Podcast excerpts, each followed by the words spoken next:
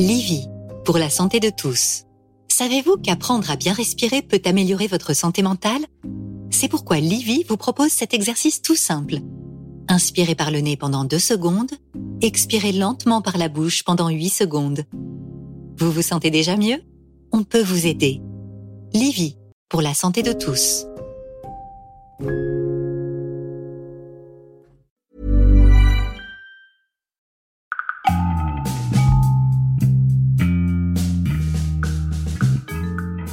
Salut chers expats et ex-expats. Ça fait un moment que j'en ai pas parlé, mais vous savez, le travail au retour, ça me tient à cœur. Parce que quand je suis rentrée du Canada, il y a déjà six ans, ma première préoccupation, ça a été de trouver du travail. J'étais obnubilée, je ne comprenais pas pourquoi j'y arrivais pas. Je ne comprenais pas par quel biais d'ailleurs j'allais y arriver. Du coup, quand j'ai lancé Ex-Expat, le podcast en 2018, mes premiers épisodes étaient pas mal focalisés sur le sujet. Et puis je me suis rendu compte qu'il fallait que j'arrête de faire une fixette et surtout la production de ce podcast balançait justement ma nouvelle vie professionnelle. Alors je vous ai partagé d'autres thèmes, tout aussi importants d'ailleurs. Et puis il y a eu la crise du Covid-19. Et je vois bien aujourd'hui que les choses ont évolué un peu, en tout cas, face à cette problématique du travail, même d'ailleurs pour ceux qui vivent un retour en France, donc vous. Alors je me suis dit que ça pourrait vous être utile d'avoir euh, une experte en la matière pour faire le point. Expatriée trois fois et donc ex-expat, Magali Desmith a créé Voyage, Emploi et Retour en France. Elle accompagne les Français de l'étranger pour vivre le retour le plus sereinement possible. Est-ce possible, justement? Eh bien, allons l'écouter.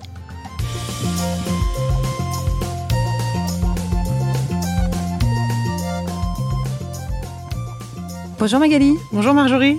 Comme je le disais dans l'intro, euh, ça fait un moment que j'ai pas fait d'épisode sur le travail, sur euh, le travail quand on revient en France. Et quand je dis ça fait un moment, ça fait plus de deux ans. Donc euh, je pense que c'est important de faire un petit reset parce que c'est peut-être complètement différent ou pas du tout. Et c'est justement pour ça que je t'ai invité. C'est pour que tu nous dises quelle est euh, l'évolution dans cette situation de retour. Euh, à l'époque, donc il y a 3, 4, 5 ans, quand je, moi je suis rentrée, je me suis retrouvée devant un mur. C'était euh, très difficile de retrouver du boulot, surtout dans mon secteur euh, de mmh. journalisme. Il y avait quand même euh, des perches qui étaient tendues pour certains métiers. Mmh. Il y avait pas mal d'accompagnement aussi, c'est ce que tu fais. Donc on en est où pour l'instant vu qu'il y a quand même une pandémie qui est passée par là et que sûrement le télétravail a peut-être changé la donne pour certaines choses? À toi, je te donne la parole. Merci beaucoup. Euh, alors oui, complètement. Le, en fait, le Covid euh, étant arrivé, ça a permis de faciliter les recrutements à distance finalement. Euh, et ce qui se passe, c'est que de plus en plus, on arrive à trouver un emploi depuis l'étranger avant de rentrer en France. Et c'est ce qui permet de faciliter son retour en fait. Parce que ce que je dis souvent, c'est que l'emploi, c'est la clé au moment du retour, parce que c'est ce qui donne après euh, l'accès au logement, l'accès à la, possibilité de se réaffilier automatiquement euh, à la sécurité sociale aussi. Euh, donc c'est pour ça que quand on arrive à faire ces démarches de recherche d'emploi quand on est encore à l'étranger, ça sécurise son retour en fait. On, a, on assure son retour en France. Alors, d'accord, mais avoir une entreprise qui accepte, quand tu arrives en France, de continuer à travailler pour elle de la France, ou l'inverse, de chercher un boulot de l'étranger en France, c'est quand même pas euh, évident, évident. Alors, c'est pas évident, mais c'est possible, puisque moi j'ai accompagné des personnes pour qui ça a fonctionné. Euh, moi, ce que je dis souvent, c'est que c'est important d'être méthodique en fait dans sa recherche, et surtout, ce qui, ce qui est important en fait pour le candidat qui va se repositionner en France, c'est de bien comprendre le marché de l'emploi français. Parce qu'en comprenant bien comment ça se passe sur le terrain ici en France, c'est comme ça qu'on se positionne de manière plus juste. Mais comment on fait? Alors du coup, ben c'est euh, comment je vais euh, comment je me repositionne en termes de métier, parce que mon métier que j'avais à l'étranger, euh, quel est l'équivalent en France, par exemple euh, En tant que candidat, ça va être aussi, euh, j'avais un poste à l'étranger, ok, mais comment moi je, je me mets à jour en fait au niveau de mes connaissances pour reprendre un poste équivalent ou différent en fait en France, mais toujours pour me me réajuster en fait. C'est ça qui est important. Euh, ça va être réajuster ces outils de recherche d'emploi aussi. Ce que je dis souvent, ce qui est important en fait quand on commence ces, démarches de recherche d'emploi depuis l'étranger, c'est de dans un premier temps cibler le métier qu'on va rechercher. Une fois qu'on a une idée de ce qu'on va rechercher en termes de métier en France, de construire et de rédiger ces outils de recherche d'emploi à la française.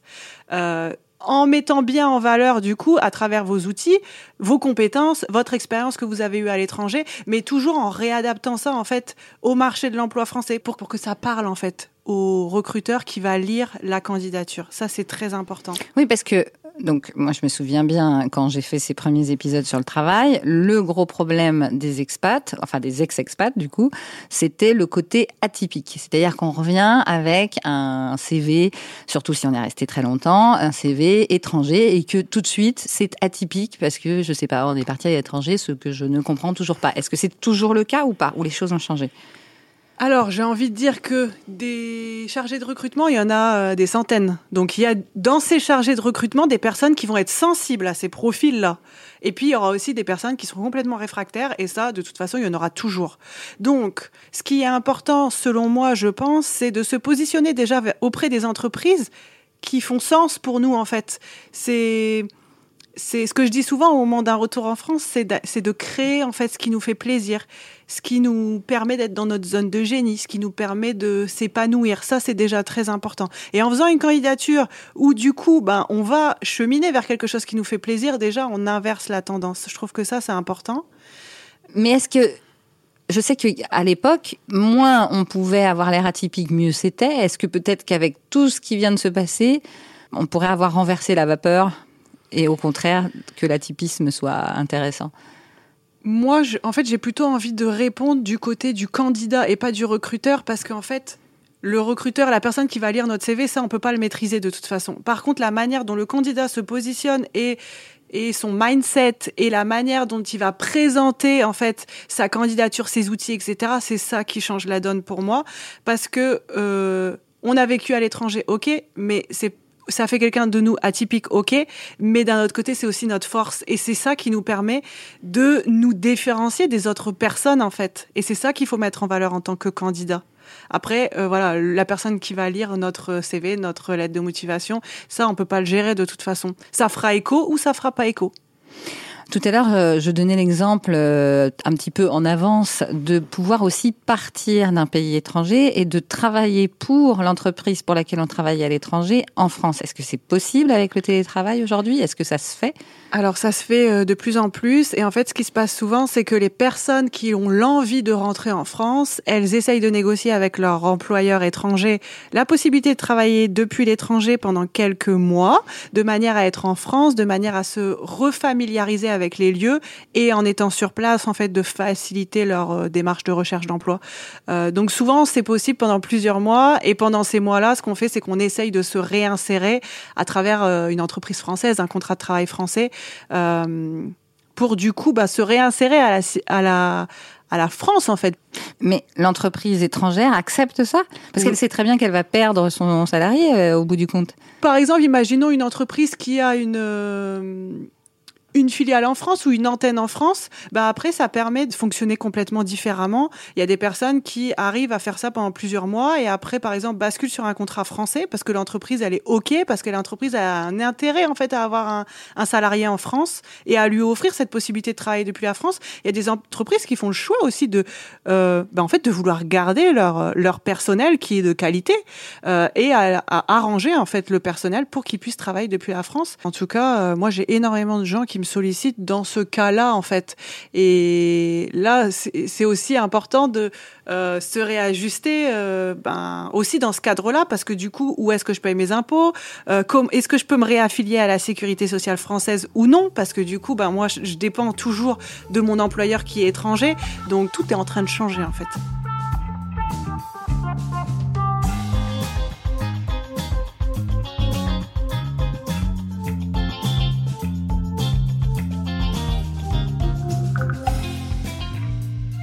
On va quand même peut-être expliquer ton parcours à toi pour comprendre pourquoi tu es aussi calé sur le travail. Parce que c'est pas comme si tu, tu, avais découvert ce monde euh, depuis que tu es rentrée en France. Tu es une ex-expat, bien sûr. Mais finalement, c'est un métier que tu fais depuis longtemps, de d'aider euh, à se réinsérer ou à trouver du travail euh, quelque part. Oui, alors en fait, ça fait dix ans que je fais ça. J'ai toujours été conseillère en insertion professionnelle. Donc, j'ai travaillé euh, en France dans différentes structures et, et j'adore faire mon, j'adore ce métier. Je suis passionnée par la relation d'aide. J'adore voir les personnes en fait cheminer. Euh, ce que je dis souvent vers un mieux-être professionnel parce qu'on est amené à passer beaucoup de temps au travail et c'est quand même mieux si on est dans un environnement qui nous plaît, dans lequel on s'épanouit, dans lequel on est heureux. Et euh, voilà, donc euh, j'ai fait ça pendant plusieurs années en France. Et après, moi, je suis partie euh, aux États-Unis et en Australie. Et donc, entre tout ça, j'ai personnellement vécu le retour en France trois fois. Et j'ai été impactée émotionnellement beaucoup. Ah oui C'est-à-dire? Ouais. Ben en fait, moi, pour toute la partie recherche d'emploi au moment du retour, c'est plutôt quelque chose que j'ai bien bah géré parce que j'ai toujours retrouvé du travail assez rapidement. La troisième fois, d'ailleurs, j'avais retrouvé depuis l'étranger. Euh, mais c'est vrai que émotionnellement, je me suis sentie très seule mais vraiment seule, alors que je suis retournée chez ma famille, alors qu'ils étaient là, mes proches étaient là, mais euh, je me suis pas sentie euh, soutenue et comprise, euh, tout simplement parce que bah, mes proches n'ont pas vécu cette transition de vie, ne sont pas partis aussi longtemps, ne sont pas revenus. Euh, mais ouais, j'ai vécu, je me suis sentie très très seule au moment de mes retours. Et ça va mieux? Oui, ça va mieux. C'est en fait le premier retour a été très difficile. Le deuxième, j'ai réussi à m'ajuster parce que j'avais cette expérience de ce premier retour. Et je pense que le troisième retour a été beaucoup plus simple. Donc j'ai été salariée en fait pendant les six premiers mois de mon troisième retour. Et en fait j'ai vite créé euh, mon entreprise Voyage Emploi Retour en France. Et je pense qu'en ayant cet objectif en tête ça m'a vraiment permis de bah, d'avancer de cheminer en fait vers cet, objectif.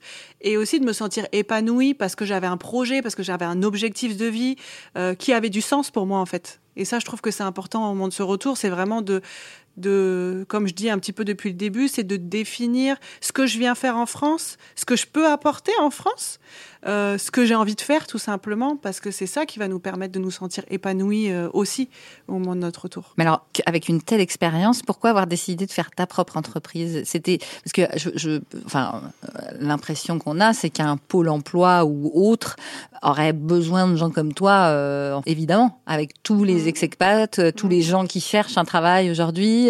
tu sais ce que tu fais. Pourquoi tu as bifurqué pour travailler en indépendante? En fait, je pense que depuis longtemps, j'avais envie de créer mon entreprise, mais j'avais pas forcément le projet derrière, en fait. Euh, et en fait, au fil des années, euh, c'est un peu venu comme une évidence parce que j'ai pu mettre mes expériences professionnelles et mes expériences personnelles bout à bout, et c'est ça qui m'a permis, en fait, d'en arriver dix ans après à la création de cette entreprise. Et pourquoi je me suis lancée aussi en tant qu'indépendante? En fait. Euh, en structure, on a un, rythme de travail qui est quand même assez difficile à tenir. Dans mon dernier poste, par exemple, je faisais des rendez-vous avec des personnes toutes les 30 minutes.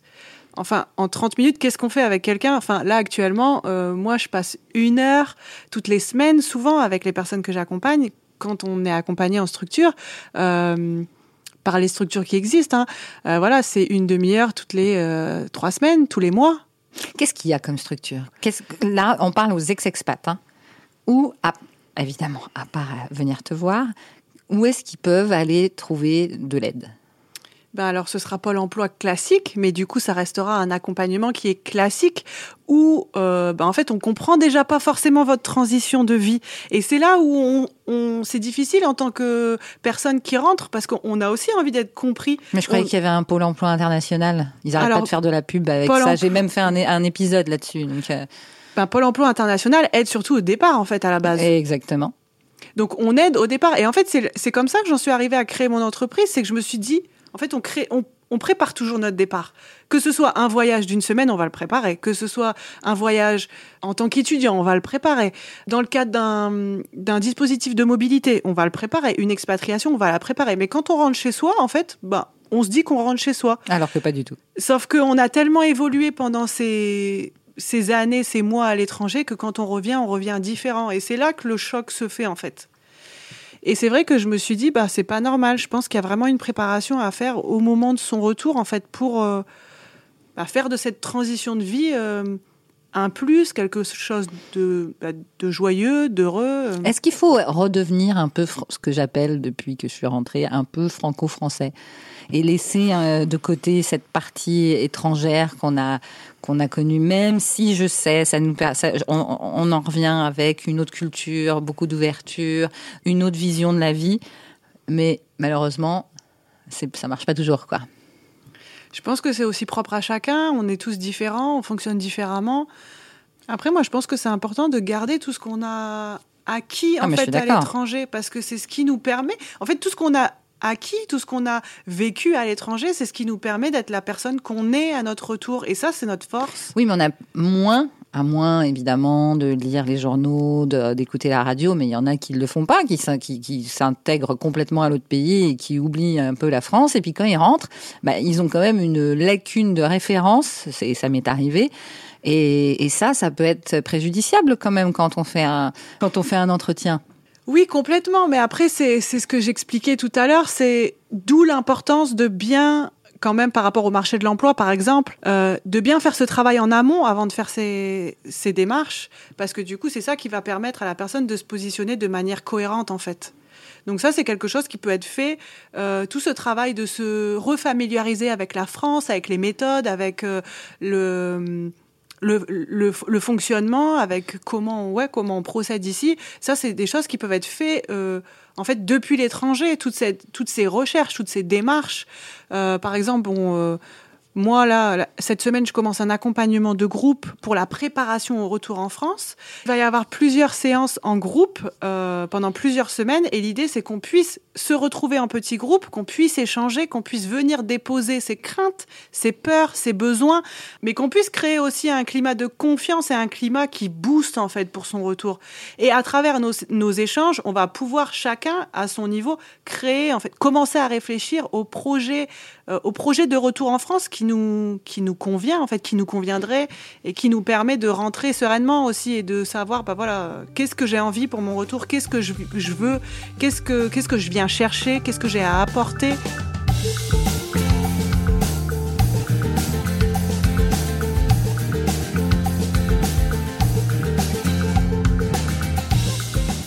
Comment tu fais euh, parce que la situation est pas mauvaise, mais pas non plus ultra bonne, mais c'est, ça va. Il y a, finalement pas autant de chômage qu'on pensait après la pandémie. Mais comment tu présentes la France à ces gens-là qui viennent te voir en disant bah moi je viens chercher du boulot euh, parce que euh, ça fait toujours un peu peur hein, quand même. Alors moi, je pense qu'on a énormément de croyances, euh, bah, de fausses croyances en fait. On me dit souvent, il n'y a pas de travail en France. C'est pas vrai c'est pas vrai. Des offres d'emploi, il y en a régulièrement. Et après, ben, ma croyance, comment je la transforme aussi? Moi, je parle souvent de croyance limitante. En comment je la transforme en croyance aidante? Parce que on le sait, c'est pas le plein emploi comme dans d'autres pays. Mhm. On a tous les pays ont été impactés, surtout par la Covid, mais du travail il y en a en France et des profils de personnes qui sont atypiques et qui reviennent de l'étranger, on en a aussi besoin parce que on, qui, qui de mieux que ces personnes va parler l'espagnol ici très bien en France ça. ou l'anglais très bien euh, voilà, donc en fait, on, on, fait vite la différence, mais euh, je pense que c'est important de garder ça en tête. Qu'est-ce que j'ai à offrir à une entreprise? Qu'est-ce que moi, en tant qu'expatrié qui a vécu à l'étranger, je peux apporter à ma future équipe à, euh... Alors là, on parle beaucoup de ceux qui ont un boulot à l'étranger, mais il y a aussi beaucoup de gens surtout des femmes malheureusement, euh, mais des hommes aussi. Et ça, on peut aussi euh, aller voir. Il y a euh, un an, un an et demi, j'avais fait un, un, épisode sur justement ce le conjoint ou la mmh. conjointe qui, mmh. qui est accompagnateur et non qui suit, euh, mais qui n'empêche pendant des années euh, n'a pas de travail. Alors fait beaucoup d'associatifs en général. Euh, et puis quand la personne rentre en France, eh ben c'est un peu la cata parce que elle a plus de CV ou il a plus de CV. Il y a plus rien. Il y, a un gros trou quoi dans le CV. Ça, ces gens-là. Est-ce que d'abord ils viennent te voir et ensuite comment les accompagner? Alors oui, il y en a eu. Et après, c'est ce que, je, ce que je dis souvent à ces personnes, c'est la personne, elle se présente souvent en disant j'ai rien fait, j'ai suivi mon conjoint. Sauf qu'en fait, moi, ce que je lui fais se rendre compte, c'est qu'elle n'a pas rien fait pendant ces années-là. Donc l'idée, c'est de voilà rebalayer tout ce qui a été fait, tout ce qu'elle a fait, elle, la manière aussi dont elle a évolué, parce qu'il n'y a pas que les compétences et que l'expérience professionnelle qui est important, même si c'est important, mais il y a aussi euh, moi en tant que personne, comment j'ai évolué Qu'est-ce que j'ai apporté à la communauté Voilà. Hein, quand on parlait d'associations, euh, dans les écoles, etc., on en connaît plein, des, mm. surtout des femmes qui ont fait ça. Mais on est d'accord que je sais pas moi, euh, j'étais euh, ingénieur informatique et que je reviens 20 ans plus tard et que j'ai pendant 20 ans fait de l'associatif dans des écoles. Peut-être que je prends un cas vraiment extrême, mais quand même, ça m'étonnerait qu'une grande entreprise me reprenne comme ingénieur. Oui, alors peut-être que aussi la personne, euh, je pense, après tant de temps, est-ce qu'elle se repositionne en tant qu'ingénieur? Peut-être pas. Mais du coup, pour autant, peut-être que ça, c'est le travail qu'il y a à faire avec cette personne, c'est son repositionnement. Comment, vers quoi elle se repositionne en termes de métier quand elle revient, parce que en fait, à travers le, le, bénévolat qu'elle a fait, elle a, elle a acquis en fait d'autres choses, et c'est ça qu'il faut valoriser. Et ça peut être intéressant en fait pour euh, un poste peut-être pas celui d'ingénieur, mais un, poste qui a du sens pour elle maintenant. Bon, alors, j'ai pas besoin de te demander s'il faut être positif pour chercher du travail. On a clairement entendu qu'il faut l'être. Mais comment on fait quand, quand on est négatif? En fait, ma question, c'est comment ça se passe finalement des rendez-vous avec toi? Comment on arrive à se mettre dans le positif? Alors ça, ça dépend vraiment des besoins des personnes, euh, mais du coup, on fonctionne uniquement à distance, euh, en visio, et en fait, moi, je propose des activités à faire. Moi, je le fais avec la personne, comme ça, elle comprend bien les attentes. Comme euh, quoi? Un petit exemple euh, donc moi, ce que je, je commence souvent par un, un bilan, euh, un bilan de la situation de la personne. Moi, je parle souvent de bilan personnel, bilan professionnel et bilan d'expatriation. Hmm. Parce que de ça, on va pouvoir euh, déterminer un peu, euh, du coup, ben, qu'est-ce que je rapporte avec moi en France, qu'est-ce que j'ai à offrir à une entreprise française, mais au-delà de qu'est-ce que j'ai à offrir, moi, en tant que personne, je prends confiance en fait. C'est à ce moment-là où je prends confiance. Et souvent les personnes elles me disent ah mais en fait je vais faire tout ça, ah mais ça j'avais oublié ou ça c'est pas quelque hmm. chose que dont je parle. Et en fait la personne ça nous permet de vraiment mettre en lumière son potentiel. D'accord. Et donc là la personne elle se dit vraiment ah oui d'accord ok donc je comprends mieux ce que je peux mettre en avant, ce que je peux mettre en valeur dans mes candidatures ou dans ce que je vais chercher. Après, pour toutes les personnes qui sont en, questionnement sur leur avenir professionnel ou en euh, envie de changement d'orientation. Euh, donc en fait, moi, j'accompagne sur tout ce qui est euh, explorer les métiers, bien comprendre le marché de l'emploi français, savoir est-ce que ça recrute, est-ce que ça recrute pas, parce que forcément, si j'ai un nouveau projet pour la France, je vais pas me lancer sur un, un métier qui ne recrute pas. L'idée, c'est pas de faire des démarches et que ça n'aboutisse pas. Donc moi en fait je propose des outils aux personnes pour qu'elles puissent bien comprendre en fait comment ça se passe euh, sur leur territoire parce que c'est pareil, c'est pas à l'échelle de la France, c'est aussi comment ça se passe à Paris, mais si je m'installe à Bordeaux, comment ça se passe à Bordeaux, ça c'est très important. Et puis après on va faire les outils de recherche d'emploi. Donc un bon CV, mais un CV qui permet d'avoir, au bout de quelques jours, au bout de quelques semaines, des entretiens. Euh, donc ça, c'est un gros travail aussi, mine de rien, euh, refaire son CV à la française, bien comprendre les attentes du recruteur français, euh, bien comprendre comment il va fonctionner quand il va arriver sur mon CV, qu'est-ce qu'il fait, qu'est-ce qu'il attend de moi. Parce que du coup, en comprenant bien ça, c'est là où moi, je vais bien faire mes outils, en fait. En t'écoutant, je me dis que j'aurais dû me faire aider dès le départ.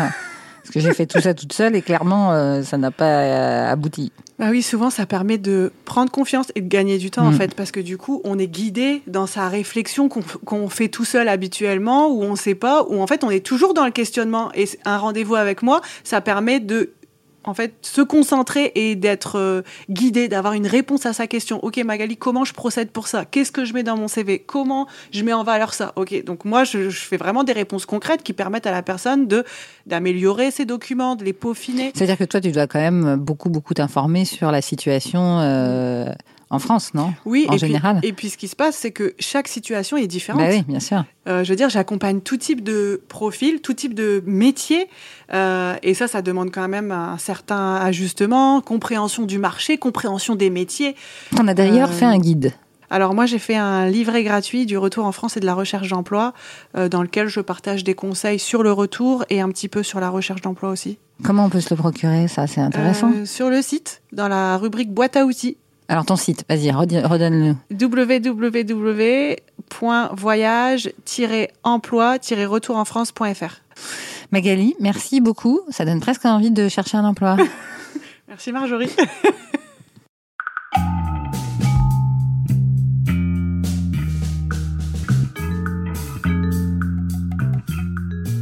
Pour info, le premier rendez-vous avec Magali est gratuit. Allez voir sur son site donc voyage-emploi-retourenfrance.fr. Et n'oubliez pas d'aller faire un tour sur les réseaux sociaux d'Ex-Expat le podcast et de laisser des commentaires sur les plateformes.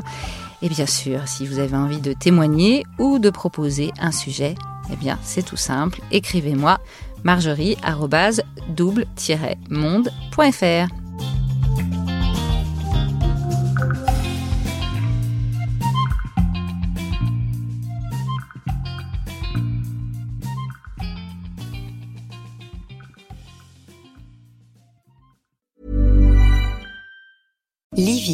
pour la santé de tous. Savez-vous qu'apprendre à bien respirer peut améliorer votre santé mentale? C'est pourquoi Livy vous propose cet exercice tout simple. Inspirez par le nez pendant 2 secondes, expirez lentement par la bouche pendant 8 secondes. Vous vous sentez déjà mieux? On peut vous aider. Livy, pour la santé de tous.